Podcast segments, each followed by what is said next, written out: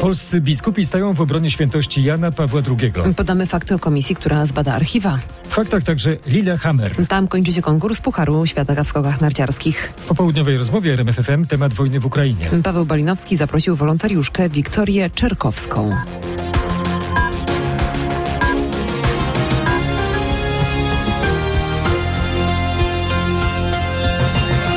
Nie ma wątpliwości co do świętości Jana Pawła II, piszą wspólnie polscy biskupi i apelują, by uszanować pamięć papieża. Według hierarchów w archiwach kościelnych nie ma dowodów na tuszowanie przez Karola Wojtyłę przypadków pedofilii w krakowskim kościele, e, a dokumenty komunistycznego państwa duchownie uznają za niewiarygodne. Na konferencji biskupów był reporter RMFFM Roch Kowalski. Witamy serdecznie, Rochu. Dzień dobry. Y, W jaki sposób episkopat odnosi się do ostatniego ostrego sporu wokół Jana Pawła II? No, biskupi odpierają oskarżenia pod adresem Jana Pawła II, ale nie wykluczają, że polski kościół w latach PRL-u mógł rzeczywiście w nieodpowiedni sposób reagować na przypadki przestępstw seksualnych. Po ponad 30 latach od upadku komunizmu powstanie więc komisja, która ma zbadać działania i zaniechania duchownych sprzed lat. dojrzewaliśmy i dojrzewamy do takiego całościowego zbadania tej sprawy. Tu nie chodzi tylko o Kraków i o papieża Jana Pawła II, może nawet najmniej. Tu chodzi o zespół specjalistów niezależnych, który będzie w całej Polsce. Zapowiadał prymas polski arcybiskup Wojciech Polak. Hierarchowie odnieśli się też do czwartkowej uchwały Sejmu i do zaangażowania PiSu w obronę Jana Pawła II. Mam najprostszy przykład, ale będzie bolesny. Kiedy odkryto groby polskich żołnierzy w Katyniu, to o ustanowienie Międzynarodowej Komisji Czerwonego Krzyża wystąpili Niemcy i wystąpił generał Sikorski. To, że dwa podmioty wyrażają takie samo zdanie, nie musi oznaczać, że robią to w porozumieniu i w związku ze sobą. Tak komentował arcybiskup metropolita łódzki Grzegorz Ryś. Z Warszawy Roch Kowalski. Kończy się konkurs Pucharu Świata w skokach narciarskich Lillehammer. W faktach ponownie dzisiaj Patryk Serwański. Jestem, już się skończył, dobry, nawet no mogę właśnie. ogłosić. Tak, informacja sprzed chwili, jak to się mówi. E, Polacy niestety w drugoplanowych rolach. Druga seria nie zmieniła sytuacji na korzyść To biało-czerwonych. prawda, na najwyżej Kamil Stochu trzymał to 15 miejsce, które zajmował na półmetku. Dawid Kubacki awansował trochę na miejsce 19. W trzeciej dziesiątce Aleksander zniszczył e, Piotr Żyła i Paweł Wąsek. Natomiast e, wygrał Halvor Regner Granerud. Fantastyczny skok, 139,5 metra w finałowej serii. No i ostatecznie o nieco ponad dwa punkty wyprzedził Stefana Krafta. Podium uzupełnił Manuel Fettner. No i cały czas mamy tą walkę Granerud-Kraft, jeśli chodzi o cykl Roer. Mm, Cykl Roe potrwa, dodajmy, do 19 marca. Po Lillehammer skoczkowie będą rywalizować w Vikersund. Czas na rozmowę w faktach RMFFM. Witamy Pawła Balinowskiego i jego gościa. Dzień dobry. Dzień dobry. Dobry wieczór. My mamy połączenie z Kramatorskiem w obwodzie donieckim. Tam jest Wiktoria Czarkowska, wolontariuszka, która zajmuje się ewakuacją cywilów z Donbasu. Kłaniam się nisko. Dobry wieczór. Dobry wieczór. Komu pomagacie wydostać się z tych e, terenów e, przyfrontowych? Kto najbardziej potrzebuje waszej pomocy w tej chwili? My zajmujemy się ewakuacją cywilnej ludności na Donbasie. Teraz działamy w, działaliśmy w rejonie Bachmutu, teraz Czasiw, Jar i Gromada, czyli okolice. Do Bachmutu już e, nie jeździmy z wiadomych przyczyn. Nie ma tam już drogi, którą można byłoby się dostać autem, takim, którym jeździmy. E, Cała nasza pomoc jest skierowana do ludności cywilnej, a teraz e, głównie osoby chore, paraliżowane, małomobilne, rodziny z dziećmi e, i osoby znajdujące się w trudnej e, sytuacji życiowej. A, a jak wiele takich osób zostało w tych terenach m, przyfrontowych, tam gdzie toczą się walki? Jak wiele jest takich osób, które potrzebują waszej pomocy? E, Dane statystyczne mogłabym podać, gdybym miała teraz dostęp do swojego zeszyta, ale e, kilka tysięcy na pewno, w tym e, sporo dzieci, jak na takie miejsce, w którym się toczą działania wojenne. E, Sporo zostało osób właśnie z tych kategorii, które wymieniłam, ponieważ te osoby myślą, że nie ma takiej grupy ludzi, takich ludzi, którzy by mogli im pomóc. Myślą, że zostali sami dla siebie i właśnie takimi ludźmi się zajmujemy. A jak wiele jest takich osób, które e, nie wyjeżdżają, bo mówią, to jest nasz dom, my nie chcemy go opuszczać, nie chcemy uciekać, po prostu chcemy tu zostać i, i trzeba ich do tego przekonać. Są tacy ludzie?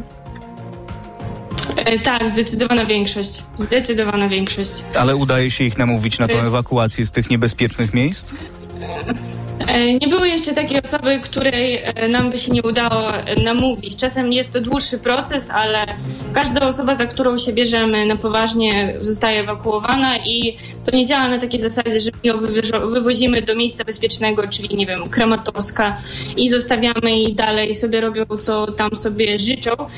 My te, te osoby prowadzimy za rękę, czyli jeśli osoba, a zazwyczaj tak jest, nie ma gdzie trafić dalej, nie ma znajomych, nie ma rodziny, nie ma jakiejś bliskiej to y, pomagamy jej w tym, jak tylko możemy. Nie wiem, mamy dużo kontaktów ze schroniskami, z domami dla osób starszych, dużo możliwości za granicą, w tym w Polsce i coraz bardziej ludzie nam ufają, bo widzą, to jest taki głuchy telefon, ludzie między sobą rozmawiają w tych miastach i przekazują jakieś informacje, czyli jak komuś się udało ewakuować, ktoś sobie znalazł miejsce na terenie Ukrainy czy dalej, to oni po prostu dzwonią do swoich znajomych, bliskich i opowiadają, że jest taka możliwość, że są to zaufani ludzie i że wszystko będzie dobrze. I w ten sposób właśnie również wy dowiadujecie się, że ktoś może potrzebować takiej ewakuacji w jakimś miejscu, które no, powiedzmy zostało odcięte, zniszczone albo, albo nie ma tam infrastruktury, żeby dalej przetrwać, tak?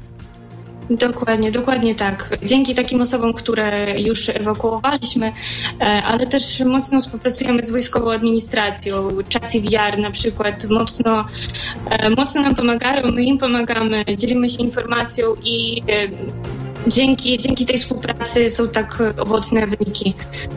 A spotykacie takich ludzi w tych miejscowościach, do których jeździcie, którzy mówią, no my nie chcemy wyjechać, bo my tak naprawdę no czekamy, no, aż przyjdzie tutaj rosyjska armia, bo my byśmy może chcieli, żeby ona tutaj przyszła. Są ludzie wśród tych, którzy zostali na tych terenach blisko frontu, którzy no, raczej patrzą z sentymentem w stronę Rosji? E, tak, na pewno są takie osoby, ale te osoby starają się tego za bardzo nie pokazywać, e, szczególnie mm, wolontariuszom czy tam wojskowej administracji, bo to jest e, nie że ale no nie mogę znaleźć odpowiedniego słowa. Po prostu no, kryją się z tym, bo nic dobrego z tego nie wynika, ale sporo mamy takich przypadków, gdzie osoby mają rodzinę tylko w Rosji, czy tam tylko na Krymie. I to jest problematyczne, bo oni wolą zostać tu i czekać faktycznie na Rosję, bo wtedy będą mieli e, lepsze możliwości wyjechać do swojej rodziny, niż wyjeżdżać dalej, żeby dzieliło ich z rodziną jeszcze więcej kilometrów. A jak Takie wygląda teraz? Jak wygląda teraz hmm. sytuacja w, w, w, miejscach, do których wy e, jeździcie? Na przykład w Kramatorsku, w którym się pani znajduje, bo tam, jak wiemy, też toczyły się walki. To miasto również było mocno ostrzeliwane i systematycznie przez Rosjan po prostu demolowane, niszczone. Jak teraz wygląda ta sytuacja? Tak, w Krematorsku dzisiaj był obstrzał, wyniku którego e, teraz będę się powoływać na dane z rana, ale zginęła jedna osoba, kilka zostało rannych, nie wiem jak na, e, jak na teraz, ale obstrzały są regularne. Ostatnio bardzo mocno obstrzeliwują Konstantynówkę, która się znajduje troszkę dalej, bliżej frontu, Druszkiwkę, cały czas, artyleria działa cały czas i no, od tego nie jesteśmy w żaden sposób ubezpieczeni, niestety. Mówiła Pani też e, o Bachmucie. Ja chciałem do tego wrócić, że działaliście w mhm. rejonie Bachmutu. No, sytuacja wokół miasta jest, e, jest krytyczna. Tam trwają naprawdę ciężkie walki. E, czy macie informacje o tym, że na przykład z Bachmutu ludzie mogą się wydostać, bo są tam jeszcze cały czas cywile. To miasto nie jest opustoszałe. Tam nie ma tylko wojskowych, ale cały czas są mieszkańcy tego miasta. Czy im się udaje wyjechać jakiś, w jakiś sposób z tego Bachmutu i czy, czy wy macie jakiś z nimi kontakt? Możecie ich jakoś przechwycić? ci im pomóc, czy to jest raczej niemożliwe w tym momencie? E, my już przestaliśmy jeździć do Bachmutu, ale na terenie Bachmutu dalej działają służby, policja e, i oni wywożą te osoby. Mają też e, broniowane auta, co jest o wiele bezpieczniejsze w przypadku na przykład ewakuacji dzieci, bo no, nikt by nie wybaczył jakiejkolwiek grupie ewakuacyjnej, która zabierała dzieci z Bachmutu czy innego miasta i trafiła pod obstrzał, miała auto niebroniowane i przez to zginęły, zginęły dzieci dzieci. Więc teraz na Bachmucie zajmują się tylko takie służby, robią to profesjonalnie, natomiast sytuacja dzieci w Bachmucie nadal jest e, nie taka, jak by się chciało, żeby, żeby wyglądała. A i, i, rozumiem, że dostęp do nich jest oczywiście bardzo trudny do tego miasta, również z pomocą humanitarną. Tam się nie da tak po prostu dotrzeć. No, drogi są już, już praktycznie odcięte.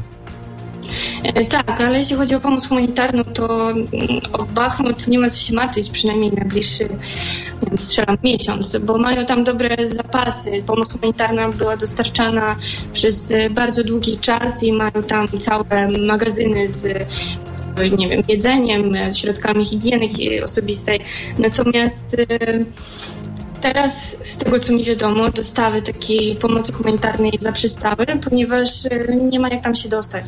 Teraz tam e, albo czołgiem, albo innym, e, innym rodzajem się- środków transportu wojskowego. Sytuacja w Bachmucie cały czas jest bardzo trudna e, i o tym też e, będziemy rozmawiać w dalszej części naszej rozmowy, na którą zapraszam do naszych mediów społecznościowych, ale też do radia internetowego RMF24. Z nami jest Wiktoria Czarkowska, wolontariuszka, która zajmuje się ewakuacją ludzi z Donbasu. Zdecydowana większość ludzi chce pozostać w swoich domach mimo toczących się działań wojennych na wschodzie Ukrainy. Zwraca uwagę Wiktoria Czerkowska, jak słyszeliśmy, wolontariuszka, która zajmuje się ewakuacją cywilów ze strefy frontowej. Zachęcamy do pozostania z Pawłem Balinowskim i jego rozmówczynią. Posłuchajcie dalszego ciągu w internecie. A kolejne fakty na naszej antenie, fakty RMFFM już o 18.30. Radio, muzyka, fakty. RMFFM.